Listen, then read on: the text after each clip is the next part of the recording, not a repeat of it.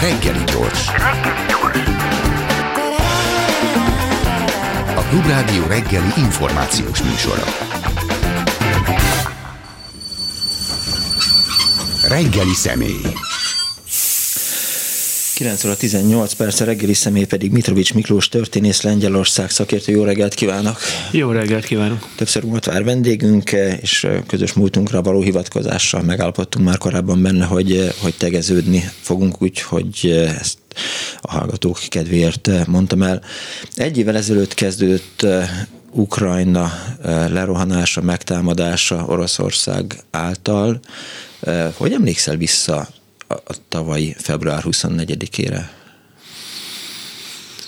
Hát reggel felkeltem, emlékszem, és láttam, hogy bekapcsoltam a telefonomat, láttam a híreket, hogy teljes körű rakétatámadás indult Ukrajna ellen, Kievet szinte már körbe kerítették, ugye három oldalról megindult támadás, hát kicsit nem mondom, hogy nem számítottam rá, hiszen előtte már hónapok óta arról volt szó, hogy az oroszok komoly erőket összpontosítottak az ukrán, belorusz illetve az ukrán-orosz határ mentén, de azért sokkolt az a, az a széles körű invázió, amit, amit az oroszok az első napokban produkáltak, és hát az első nap emlékszem, hogy, hogy lényegében azt kerestem, kutattam az interneten, hogy van-e ukrán ellenállás. Aztán úgy a nap vége felé, főleg második nap azért megjöttek az első írek, hogy van. Úgyhogy az egy kicsit megnyugtatólag hatott. Magyarul te azok közé tartoztál, akik sejtették, vagy, vagy gondolták azt, hogy, hogy megtámadja Ukrajnát Oroszország? Én azok közé tartoztam, akik ezt sejtették, hiszen azért a felvonultatott erők nagysága az, az, az, az, aznál azért súlyosabb volt, mint hogy csak erőt demonstráljon Oroszország. Látszott, hogy nagyon komolyan rákészültek erre a támadásra, stratégiai pontokat foglaltak el, úgyhogy az, az egyáltalán nem, nem volt meglepő, hogy megtámadják Ukrajnát szerintem ez nagyon is benne volt a levegőben. Sőt, az elmúlt nyolc év alatt én azok közé tartoztam, akik mindig azt mondták, hogy ennek ez a, ez a lokális háború, ez, ez bármikor eszkalálódhat. Úgyhogy persze könnyen beszélek, mert én nagy részt azért lengyel sajtón informálódok, és azért Lengyelországban ez soha nem volt kérdés, hogy, hogy ez a úgynevezett befagyott konfliktus, ez bármikor felolvadhat, úgyhogy erre teljesen lehetett számítani. Igazából az lepett meg, hogy, hogy nem csak szárazföldön, hanem tényleg légierővel és az ország teljes területét támadták és amikor kiderült néhány nap múlva, hogy mégis csak van ukrán ellenállás, akkor eh, hogyan prognosztizáltad a, a háborút, vagy, a, vagy a, a különleges katonai művelet jövőjét? Hát amikor kiderült, hogy van ukrán ellenállás, és azért ez úgy látszott egy néhány nap múlva, hogy, eh, hogy tényleg harcba bocsátkoznak az oroszokkal, nem riadnak vissza, akkor onnantól kezdve ugye csak az volt a kérdés, hogy hogy az ukránoknak lesz elég fegyverük, lőszerük ahhoz, hogy, hogy ellen tudjanak állni, hosszú távon meg tudják tartani a frontokat, esetleg vissza tudják a támadókat szorítani. Ugye akkor még nem volt szó arról, hogy hatalmas mennyiségű nyugati segítséget kapnak ilyen téren az ukránok, ez későbbi történet. De, de Emlékszem, hogy beszélgettünk történész kollégákkal, oroszosokkal, ukránosokkal, lengyelesekkel, és az, az azért azt hiszem közmegállapodás volt már az első hét után, hogy az ukránok az utolsó lőszerig, az utolsó töltényig fognak itt harcolni. Tehát az onnantól kezdve pedig, hogy megtudtuk, hogy, hogy, hogy lőszereket, fegyvereket kapnak, és az ukránok onnantól kezdve viszont egész biztos voltam benne, hogy ez nagyon sokáig el fog húzódni és még továbbra is fenntartjátok azt, hogy az utolsó lőszerig fognak használ, harcolni az ukránok? Igen, azt hiszem, hogy ebben semmiféle változás nem történt. Melyik volt az elmúlt egy év legtragikusabb pillanata, ha most így végigfutatod a programot, a bucsai vérengzés hírei, vagy Hát ezek a hírek azért megdöbbentőek, persze most így a 21. század első harmada környékén, hogy ilyen megtörténhet, de Hát aki ismeri a szovjet-orosz történelmet, azt azért olyan nagyon nem lepik meg ezek a, hírek, hiszen ilyet azért láttunk már a 20. században, sőt korábban is az orosz állam részéről. Igazából ez, ezek, ezek nagyon súlyos esetek, meg nyilvánvalóan, hogy kimerítik a, a háborús, meg emberiség elleni bűncselekmények minden formáját, de igazából ami számomra nagyon súlyos volt ez Mariupol ostroma. Tehát az, hogy, hogy egy félmilliós várost ilyen szinten porrá lehetett zúzni, és hát persze nagyon komoly ellenállás is volt az ukránok részéről, de hogy ezt megengedte magának az orosz hadvezetés, illetve az orosz állam vezetése, hogy egy, egy ekkora prosperáló várost lényegében romba dönt, csak azért, hogy, hogy ott ez ne legyen az ukránoké, szerintem ez, ez nagyon megdöbbentő, és ugye nem tudjuk, hogy ott hány ember esett el. Lehet, hogy Bucsa az, hogy mondjam, egy kis bűncselekmény ahhoz képest, ami ott történt. Tehát az majd, ha egyszer felszabadul a város vagy a terület, akkor majd kiderül, hogy hány tömegsír van ott a városban, illetve környékén. Én nagyon pessimista vagyok ezzel kapcsolatban, szerintem, szerintem a sokkal súlyosabb eset vélhetően hollywoodi forgatókönyvírók már dolgoznak a Mariupoli. Én azt gondolom, hogy ilyet még nem nagyon láttunk a világ történelemben, hogy egy ekkora várost ilyen mértékben, hát Varsót mondjuk 44-45-ben. Stalingrad. Stalingrad, igen, de hogy így civil épületeket szisztematikusan, infrastruktúrát, gyárépületeket szisztematikusan poligrombolni, lényegében elnépteleníteni egy várost, ugye itt azért nem csak a, az, hogy elmenekült a polgári lakosság egy jelentős része, másik jelentős része meghalt, harmadik jelentős részét deportálták, és ezt nem nagyon hallom az elmúlt egy év során, hogy hangsúlyoznánk, hogy az oroszok rendkívül sok embert, több mint, biztos, hogy az orosz adatok szerint is több mint egy millió ember deportáltak Oroszország területére ebből a, erről a vidékről ez pedig azért a második világháborús rémtetteket idézi, idézi, ráadásul nem is tudjuk, hogy mi van ezekkel az emberekkel. Ezt akartam kérdezni, hogy, hogy lehetett tudni azt, hogy mi van ezzel, hogy milyen távoli pontjára vitték a, a festői Oroszországnak. Egy ideig voltak erről orosz információk, több tucat, vagy még annál is több városba szórták szét őket, hivatalos adatok szerint. Hogy valójában ott vannak-e, ezt szerintem senki nem tudja. Meglepett téged a, a nyugat összezárása Ukrajnával kapcsolatban?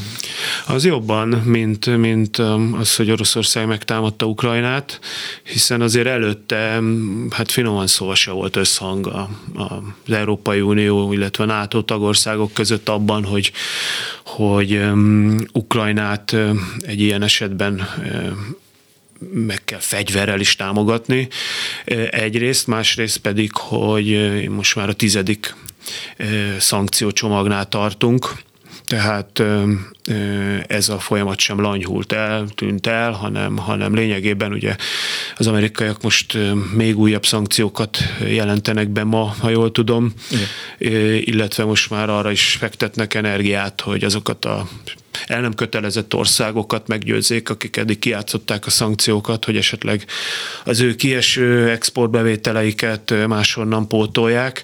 Tehát azt gondolom, hogy ez, ez egy globális összefogás Oroszországgal szemben, az orosz agresszióval szemben.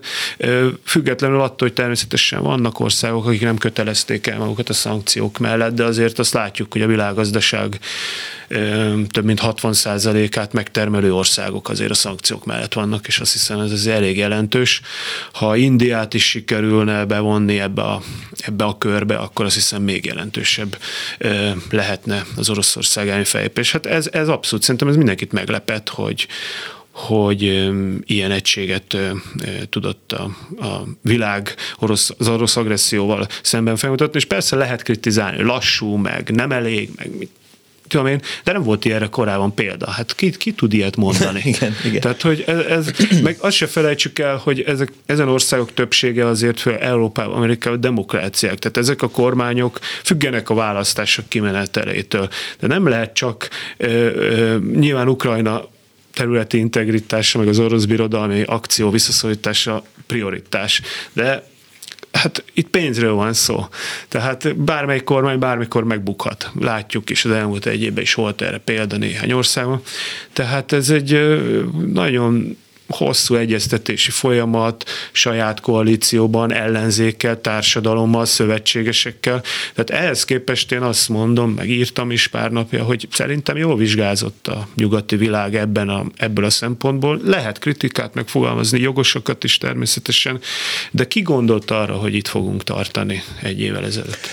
Putyin tudta, hogy, hogy ezen a saktáblán Zelenszky a, a, a király, a királynő és gyakorlatilag minden tiszt, tehát hogy őt akarták kiiktatni a, a háború első napjaiban, elrabolni, kinyírni, megsemmisíteni, bármit csinálni bele, csak hogy, hogy ne legyen. Ha a ha, az nem, nem kategória, de hogy, hogy lehetett volna alakulhatott volna másként a, a háború, ha, ha nincs az Zelenszky? Hát szerintem nem maga Zelenszky volt a háború előtt a oroszok problémája, hanem, hanem az az ukrán politika, amit, amit folytattak. Ha most más lett volna ott, akkor más lett volna a célpont. Az, hogy Zelenszky végül is megúszta az első napok merénylet kísérleteit, meg azóta gondolom még jó párat. Nyilvánvalóan máig number van célpont az orosz szolgálatok szemében. Ezzel ő ugye, és azzal, hogy maga mögé tudta állítani az ukrán társadalmat, lényegében teljesen a hadsereg feltétlen engedelmeskedik az elnöki döntéseknek. Azt gondolom, hogy óriási társadalmi és nemzetközi legitimációt szerzett magának. Ez nem volt neki egy évvel ezelőtt, ezt ő szerezte meg. Az oroszoknak szerintem akkor nem Zelenszky volt úgy a, a, az ellenség, hanem az elnök. Tehát most az történetesen Zelenszky oda más lett volna, akkor ugyanúgy likvidálni akarták volna, és helyébe egy, egy orosz bábot, ugye, hát Janukovicsot ültetni, aki már a hírek szerint Minskben várakozott, hogy, hogy átrepüljön és beüljön az elnöki székbe. Hát ez, ez nem sikerült, szerencsére.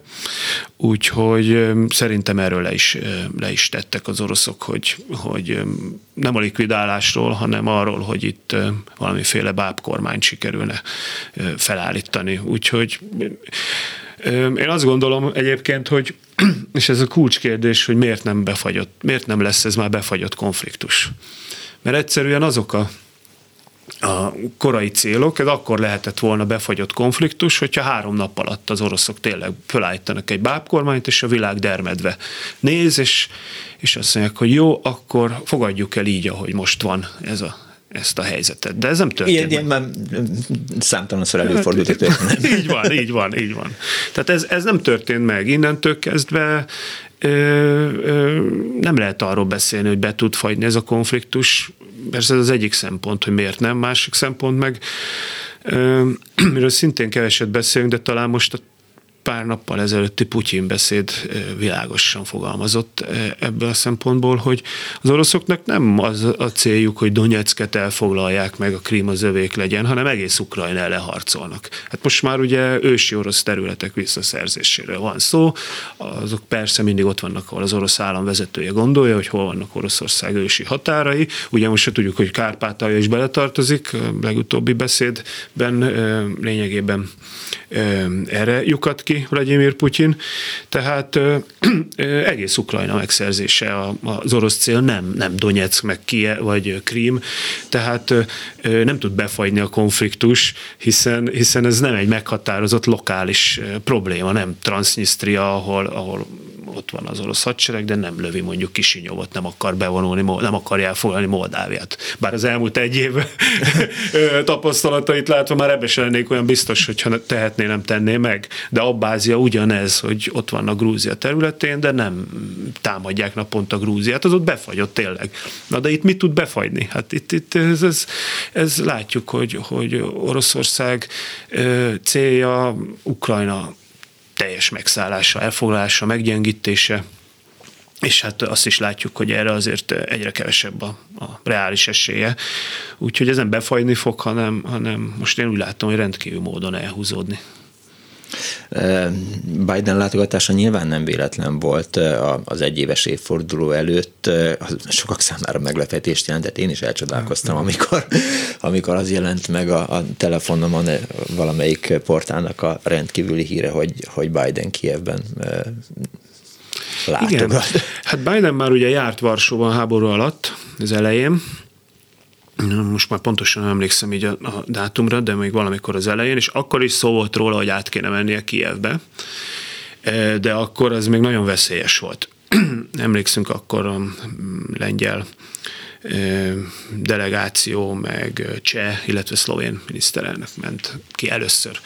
De akkor az még nagyon veszélyes túra volt, hiszen még, még azért Kiev környékén ott, ott voltak az oroszok, ott harcok folytak tehát ezt nyilván akkor nem vállalta be a, a az amerikai védelem, hogy, hogy Biden nem tudják megvédeni, vagy nem tudják garantálni a védelmét Kievben, vagy akár az úton. Most viszont azért már jobb a helyzet, tehát, de, de most is látszik, hogy, hogy gondolom ez a meglepetésszerű bejelentés, hogy a Müncheni biztonságpolitikai konferenciáról azt tudtuk, hogy megy Varsóba, de azt, hogy Varsó előtt még beiktat egy kievi délelőtti tárgyalást, az, az, az volt a teljes titoktartásban. Nyilván ez kulisszák mögött már leegyeztették, de gondolom, hogy ez a védelem politika része volt, vagy biztonságpolitika része, hogy nem jelentik be előre, nehogy akkor nyilván az oroszok is még véletlenül is kilőhetnek egy rakétát Kievre, hogy ez, ez elkerülhető legyen, de azt gondolom, hogy tényleg ez egy erős üzenet eh, volt. Mondjuk nem hatotta meg Putyint, ahogy látom az utána elmondott beszédében, hogy Biden éppen hol járt, eh, de, de ez egy erős üzenet Ukrajnának, a világnak, hogy, hogy Amerika hol áll, és hát, hogy mondjam, hova lehet igazodni. Oroszországnak megvannak még a tartalékai? Említetted azt, hogy, hogy hosszú távra, ha nem is tervezed, de hosszú jövőt jósolsz a háborúnak. Hát ugye ismerjük az orosz történelmet, hogy soha nem számított az az orosz, mindenkori orosz vezetésnek, hogy milyen mértékben szükséges céljai elérés, elérés érdekében kizsákmányolni a társadalmat. Tehát ez mindig így volt a cárizmus alatt is, harmadik, negyedik Ivántól kezdve Stalinon át napjainkig, hogy ez soha nem volt szempont, hogy a társadalmat a végsőkig ki lehet zsákmányolni, az országnak vannak természeti erőforrásai, van egy viszonylag kiterjedt és korszerű ipara, tehát itt a végletekig az ország erőforrásait ki lehet aknázni, és nem lehet valószínűleg kiaknázni, mert akkorák az erőforrások. Az, hogy nem jut be nyugati technológia,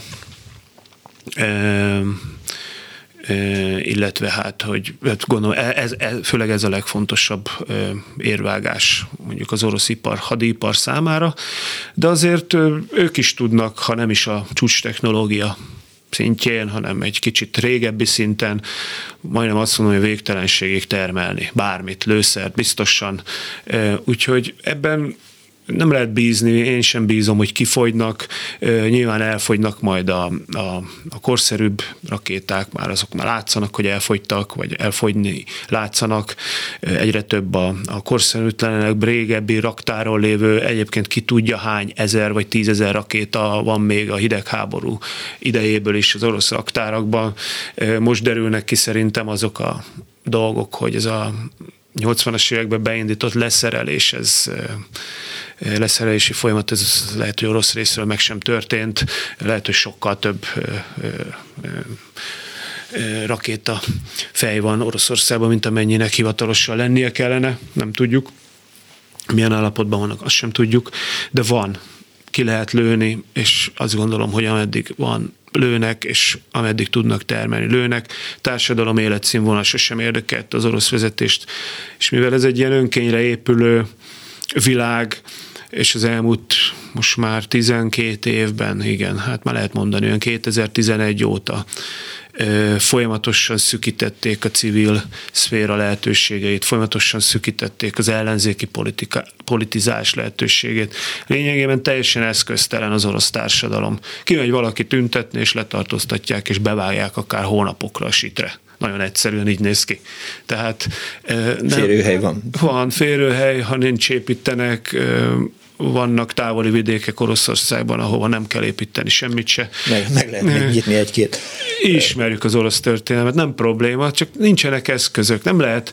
Ö, ö, lá, még láttuk egyébként, hogy a szintén diktatúrának tartott Belarusban hónapokig tudtak ö, az elcsalt választások után tüntetni a belarusz állampolgárok Minskben, meg más városokban. Oroszországon nem lehet hónapokig tüntetni, maximum két napig, és bevisznek és ki sem engednek, vagy olyan büntetést varnak az ember nyakába, hogy viszik házát, kocsiját, mindenét, meg még a családjáét is. Kirúgnak a munkahelyről. Tehát, hogy lényegében totális ellehetetlenítés van. Ez nem, nem olyan időszak, mint mit a késő Kádári Magyarország. Tehát ez, ez egy sokkal, sokkal keményebb időszak, inkább az 50-es évek sztálini módszereihez. Szóval nem lehet, nem lehet tüntetni. Itt nincsenek eszközök, nincsenek demokratikus választások az ellenzéki párt, akármilyen ellenzéki párt el akar indulni választásokon letartóztatják a vezetőjét, rögtön nem kitörlik a választási listáról. Tehát ez már így megy az elmúlt években, láttuk számos példáját. Tehát ez, ez, ez egy másik világ, itt eszköztelen a társadalom, tehát nem fogja megdönteni a Putyin rendszert, ez teljesen világos, mert kár szerintem appellálni. Nem azért, mert elégedett, hanem mert, mert nem, nem tudja. Nem szokta. Nem szokta, nem tudja. Ez nem zárja ki egyébként azt, hogy legyenek, legyen palota forradalom, van az orosz történelme sok. Nem zárja ki azt sem, hogy egy-egy lokális lázadás, ugye, ruszki bunt, ahogy az orosz irodalom mondta, pogromokkal, épületek felgyújtásával ne tudnak kitörni, erre is van példa, de a visszarendeződés mindig pillanatok alatt zajlik. Tehát ez, ez nem egy olyan világ, amit mi itt Európába vagy Amerikába elképzelünk, úgyhogy én erre nem. Ezért mondom, hogy sokáig, nagyon sokáig elhúzódhat Oroszország, az orosz hatalomnak óriásiak ilyen szempontból az erőtartalékai. Nyilvánvalóan, amire lehet számítani, hogy egyre kevésbé elszánt katonákat fognak találni, egyre rosszabb körülmények között kell harcolniuk, egyre rosszabb fegyverekkel kell harcolniuk, egyre többet fognak éhezni, miközben a másik oldalon egyre modernebb fegyverek vannak, egyre elszántabbak, és, és hát ők a hazájukat védik, úgyhogy ha hosszú ideig is, de, de el fog tartani, de azt gondolom, hogy az ukránok oldalán van jelenleg a, a több esély ilyen szempontból. Persze vannak azért belső konfliktusok, tehát említetted azt, hogy, hogy mi a helyzet, de hogy a Wagner csapat vezetője is egy Twitter üzenetben arról panaszkodott, hogy minthogyha ellenük játszana az orosz hadvezetés. Hát nem gondolom, hogy ellenük játszik, de hát valahogy meg ilyen történelmi példa, minden példa persze valahol sántít, de ez, ez olyan, hogy itt, itt óriási a logisztikai problémák, ellátási problémák. Ez olyan, hogy mit a magyar, magyar történelembe hozunk például Donkanyar. Ugye nagyon sokáig az volt, hogy ott, ott magyarokat oda küldték, és legrosszabb fegyverzettel, ruha nélkül És kiderül a kutatásokból, kiderül a kutatásokból, hogy ez nem teljesen így volt. Ott voltak a raktárakban a, a jó cuccok, ott volt az élelem, nem tudták megoldani a logisztikát, túl messze volt, túl messze ment a, a frontvonal a, az ellátástól. Ugye az oroszoknál is ez a probléma, hogy én nem hiszem, hogy az orosz vezetés nem akarná megnyerni ezt a háborút, azt szerintem senki nem kétli, hogy meg akarja nyerni, hát mert mi a fenéért háborúzna, egyszerűen olyan megoldhatatlan problémáik vannak az ellátástéren, a katonák sorozása téren, rekrutáció téren, kiképzés terén. Egyrészt. Másrészt persze egy picit el tudom képzelni, hogy nem érdeke az orosz had, hadvezetésnek és az orosz elnöknek személyesen, hogy egy úgymond egy ilyen szabad csapat érje el mindig a legnagyobb sikereket, mert ez ugye konfliktust okoz a hadvezetés, normál hadvezetés és a Wagner között, meg ugye ez bele tud szólni a politikai harcokban is, hogy ki az éppen aktuális ember. Én gondolom nem véletlen, hogy Prilozsin nem is volt ott a Putyin beszéden most, nem ült ott az mhm. első sorokban, tehát nyilvánvalóan van egy belső hatalmi politikai játék is, amit Putyin játszik a különböző katonai vezetők között, de azt egyáltalán nem gondolom, hogy hogy nem akarná megnyerni, nem akarná áttörni a frontot. Vladimir Putyin személyesen szerintem ő lenne a legboldogabb, ha ez sikerülne, és azt hiszem, hogy az orosz társadalomban is sikerülne valamiféle legitimációt szerezni ez a háborúhoz, ha, ha fel tudnának mutatni valami sikert. De ha már sikerről beszélünk, csak egy fél mondat, szerintem egyébként ez az én privát véleményem, de mondjuk Bakmut visszaszerzése most ugye, ami napirenden van, ehhez azért nagyon kell dolgozni a propagandistáknak, hogy ez siker legyen. Ugye egy olyan városról beszélünk, ami nyolc évig az úgynevezett szakadárok kezén volt, majd elvesztették most, és most hónapok alatt próbálják visszaszerezni, és úgy sikerül visszaszerezni, hogy porigrombolják, és lakosai nem lesznek. Miközben előtte nyolc évig az oroszok által pénzelt fegyverrel ellátott szakadárok kezén volt, és folyt a normál élet a városban. Mi ebben a siker, ha ezt megszerzik, hogy, hogy nagyon nehéz itt sikereket felmutatni. Ez egy szélesebb frontáttörés az nyilvánvalóan az lenne. De ettől még azért valószínűleg igaza van a Wagneristák vezetőjének, hogy ettől nagyon messze vannak béketárgyalás, így az egyéves évfordulón azt hiszem, hogy talán fölösleges említeni, a magyar nemzeten kívül senki nem ír.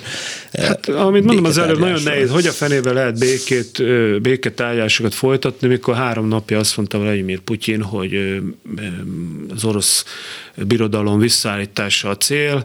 Nyilván ő ebbe beleérti, vagy azt érti, hogy az egykori, középkori kievi rusz az az orosz állam elődje, és tehát akkor az oroszokhoz, orosz állam természetes határai valahol a Buk folyónál, meg Kárpátokon innen húzódik, mi sose húzódott a kiavírus határosaid, most zárója bezárva, de hogy, hogy hogyan lehet így békét, béketárgyásokat kezdeni, mikor, mikor olyan irreális céljai vannak a, a támadó félnek, amit a töredékét nem tudja a csatamezőn érvényesíteni, akkor mi, mi a fenéről lehet beszélni? Hát itt egyetlen egy feltétele lehetne asztalhoz ülni, ha azt mondanák, hogy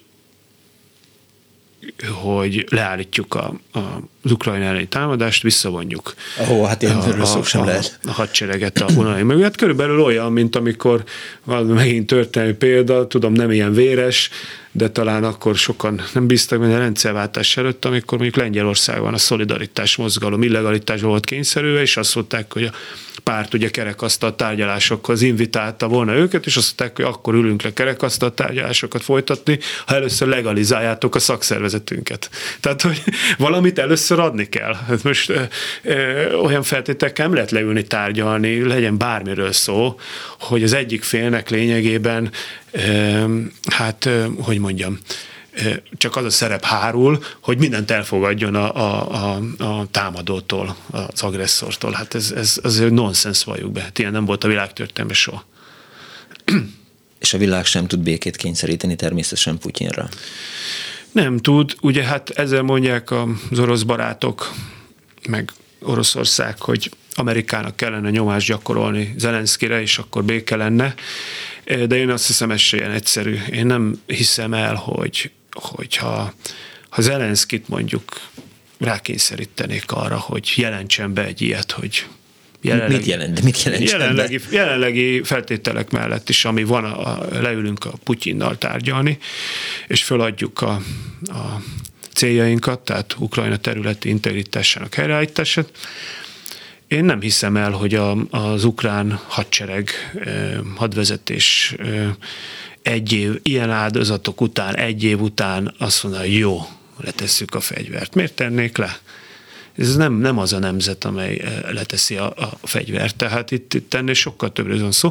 Nyilvánvalóan el lehet zárni a fegyverszállítás csapjait, és ki lehet véreztetni eh, az utolsó katonáig az ukrán hadsereget, az ukrán társadalmat, de én meg ezt sem hiszem, hogy ezt meg a nyugati világ megengedheti magának, és hogy megengedi.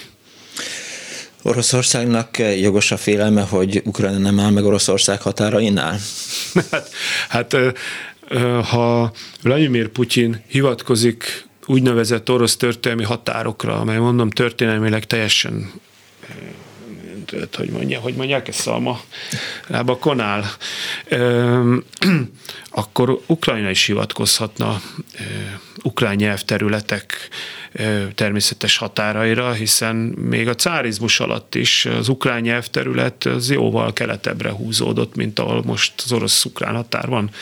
És mi most is él ott számos ukrán anyanyelvű ember orosz területen, tehát nyilvánvalóan nincs ilyen célja Kievnek, de ha, ha, ha már a történelmet ilyen legitimációs hadi célok legitimációjára használjuk, és ilyen pongyolán értelmezzük a történelmet, vagy ilyen könnyen esünk a történelm hamisításba, hogy ezt az orosz vezetés rendszeresen megteszi, akkor persze miért ne tehetné meg az ukrán fél is, de én ezt azért nem hiszem komolyan, hogy, hogy Ukrajnának ilyen céljai lennének. Ma arról folyt a vita, illetve az elmúlt napokban, hogy Magyarország ratifikálja Svédország és Finnország NATO csatlakozását. Arról van szó, hogy a, a miniszterelnök azt támogatná, de Putyin számára az mit jelentene?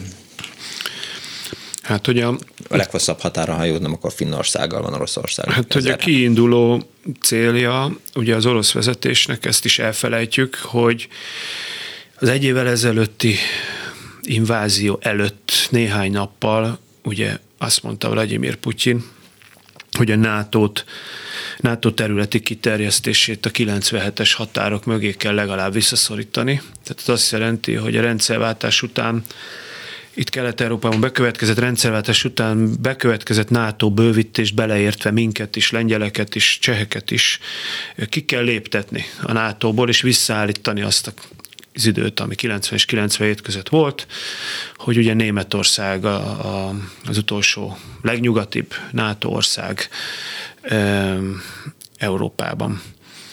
Na most, ha bővül az invázió következtében a NATO, már pedig szerintem bővülni fog, akkor azt kell mondani, hogy nem, hogy nem érte el a Putyin a célját, hanem igazából pont az ellenkezője következett be, és stratégiailag még, ha lehet, nagyobb vereséget szenved Oroszország, hiszen ha ránézünk a térképre, akkor azt fogjuk látni, hogy nem csak az orosz-finn határ, ahogy mondtad, a leghosszabb szárazföldi orosz határ talán,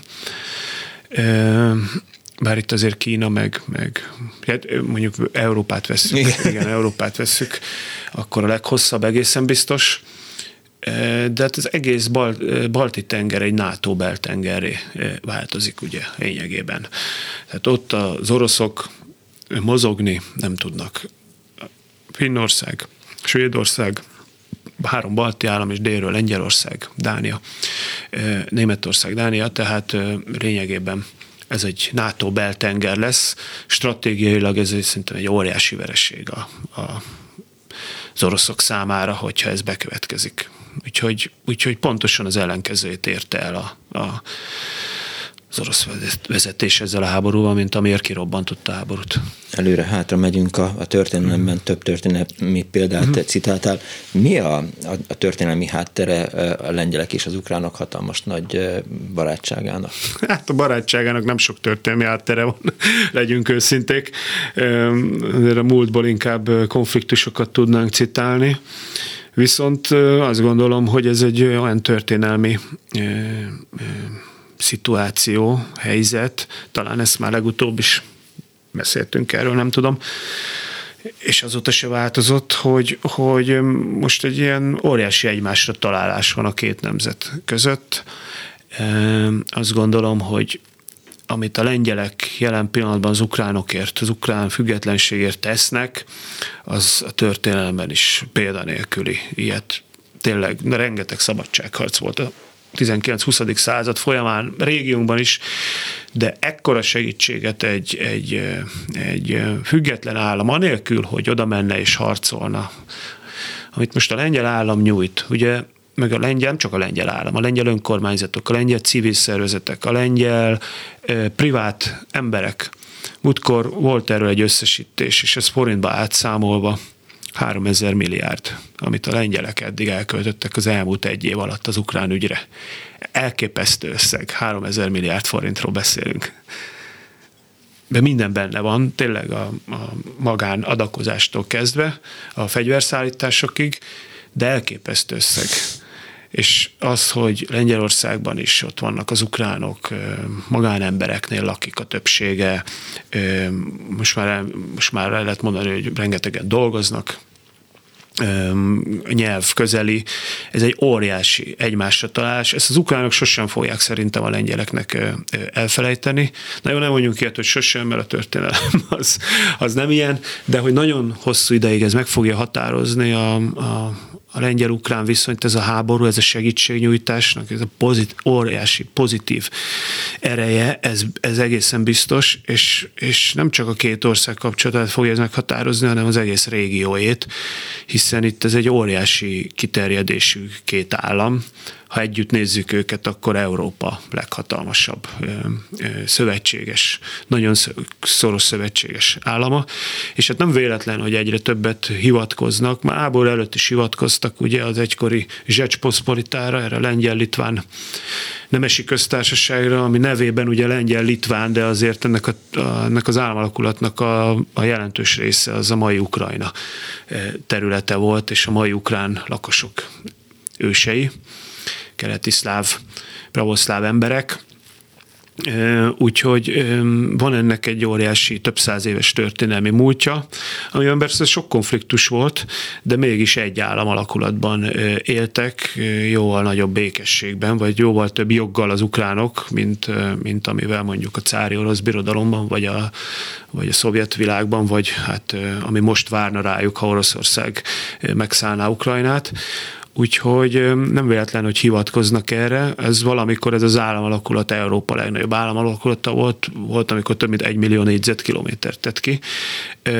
Úgyhogy ne felejtsük azt el, hogy, hogyha ezt a háborút a lengyelek segítségével és a nyugat segítségével az ukránok megnyerik, akkor itt az egész Európa, de a mi régiónk biztos, hogy teljes mértékben átrendeződik. Itt egy olyan súlyú ország kerül be, hogy lengyelekkel nagyon szoros szövetségben, barátságban, ami, amire nem volt példa a történelemben. Vannak negatív hangok?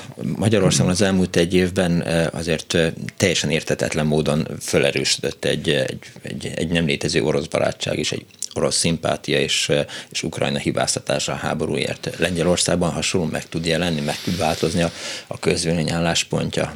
Hát én úgy láttam Magyarországon azok az emberek orosz pártiak, akik abszolút semmilyen kapcsolatban nincsenek a történelemmel, el lehet menni Oroszországba, és meg lehet próbálni akár kisebbségiként élni, hogy az milyen jó, de akár oroszként is jelen pillanatban. Szerintem tömegek jönnének vissza inkább, hogy jobb ez itt így. A lengyelek pontosan tudják a apáról fiúra, generációra generációra szóló elbeszélésekből, hogy mit jelentett a cári orosz megszállás, mit jelentett a sztalinizmus, és így tovább, és eszük ágába sincsen még egyszer orosz alattvalóknak lenni, úgyhogy ilyen orosz barát hangok, ott is inkább a, a történelmileg kevésbé képzett szélső jobboldali közegekben bukkan fel. De hát Magyarországon nem kell történelmi képzettség ahhoz, hogy, ne. hogy lássuk az oroszok jelenlétét az elmúlt 200 évben. Igen, de, de valahogy, valahogy ezeket el, el, Magyarországon ezeket elbagatelizálják, de kétségtelen, hogy azért a lengyel társadalom sokkal jobban megszenvedte a az elmúlt 250-300 év orosz megszállásait. Azért Magyarország rövid időszakokat leszámítva nem került olyan helyzetbe, mint amilyen a lengyelek évtizedeken vagy évszázadokon keresztül voltak, folyamatos deportálások, hazafiak kivégzése, ruszifikáció, stb. stb. Ugye az ortodox vallás erőszakos terjesztése, hát ma elmegyünk Varsóba, nem látunk ortodox katedrálisokat, de azért ez száz évvel ezelőtt, száz húsz évvel ezelőtt még láttunk, tehát folyamatosan próbálták a lengyelséget is ruszifikálni tehát nyilván a magyar társadalom ezt, ezt ilyen szinten nem tapasztalta meg soha, tehát könnyebb elbagatelizálni ennek a súlyosságát. Lengyelországban nincs azt hiszem számottevő orosz barátság, Eh, még azok is, akik pragmatik, úgymond, idézőben mondom, pragmatikusan akarnak Oroszországhoz viszonyulni, és azt mondják, hogy legyen vége ennek a háborúnak valamilyen módon, akár ukrán területi engedmények kapcsán is, azért ők sem orosz barátok e, ilyen e, mértékben, mint amit még Magyarországon néha az ember tapasztal, megdöbbenve. Viszont ha van valami konfliktus, akkor ne csak a szépről, jóról beszélünk, azért a lengyel-ukrán együttélésnek is vannak konfliktusai Lengyelországban, a mindennap életben, és ezt mondjuk vannak olyan sajtótermékek, amelyek szeretik felerősíteni, hogy lám, lám, mi a fenének segítjük ezeket az ukránokat, mikor nem tudnak viselkedni a villamoson, az utcán, nem tudom, megvertek valakit az iskolába, csúnyán nézett rám a lépcsőházban, stb. Tehát általában ilyen személyes konfliktusokat azért nagyon fel tudnak nagyítani néha, megdöbbenve nézem én is, de hát ismerjük, hogy hogy működik ez a, ez a világ nem tudom, hogy milyen hatása. Valahol olvastam, hogy valaki azt nyilatkozta, hogy ez beleszólhat a lengyel választások kimenetébe is ősszel, hogy az ukrán menekültekkel milyen a viszony. Én ezt azért kétlem, szerintem ez, ez marginális szerepet fog játszani, már csak azért is, mert az ellenzék, jelenlegi ellenzék Lengyelországban szintén abszolút támogatja az ukránok befogadását és az ukránok megsegítését. Egy év múlva miről fogunk tudni beszélni február 24-én? Hát én nagyon szeretném, ha egy év múlva már tényleg a tárgyalóasztalnál ülnének a felek, és e, e, arról kellene beszélgettünk, hogy, hogy e, Ukrajna megnyerte ezt a háborút, illetve hát Oroszország elvesztette mondjuk úgy, mert itt szerintem nyerni senki nem fog a szó pozitív értelmében, olyan óriási anyagi és emberi veszteség, amit már itt látunk, tényleg nem volt a második világháború óta Európában, de hogy arról beszéljünk szerintem egy év hogy az ukránok felszabadították a megszállt orosz területeket, és hát nagyon remélem, hogy legalább a, a, a tavaly február előtti határok visszaállnak, vagy, vagy még, még annál is többet tudnak esetleg az ukránok elérni. Úgyhogy én, én ebben, ebben bízom, hogy jövő ilyenkor talán erről fogunk beszélgetni. Mitrovics Miklós történész, Lengyelország szakértő. Köszönöm szépen, hogy elfogadta meghívásunkat. Az Ukra- Ukrajna ellen indított orosz háború első éves évfordulóján beszélgettünk. Köszönöm szépen. Én is köszönöm. A mai műsor szerkesztője Korpás Krisztina volt, létrehozásában segítségemre volt Túri Louis, Selmeci János, Simon Erika és Zsidai Péter. Én Pálinkás Tűcs Robert voltam, köszönöm szépen megtisztelő figyelmüket. Egy hét múlva találkozunk, tudják jól, give peace a chance, Putyin rohagy meg, véhallás. Sajnos lejárt az időnk, úgyhogy szívesen hallgatnánk még, de de... Nem kell, nincs értelme ennek a beszélgetésnek. Ó, mi nem így Nem csak ennek, egyiknek sem elhangzik a klubrádióban. Köszönöm szépen!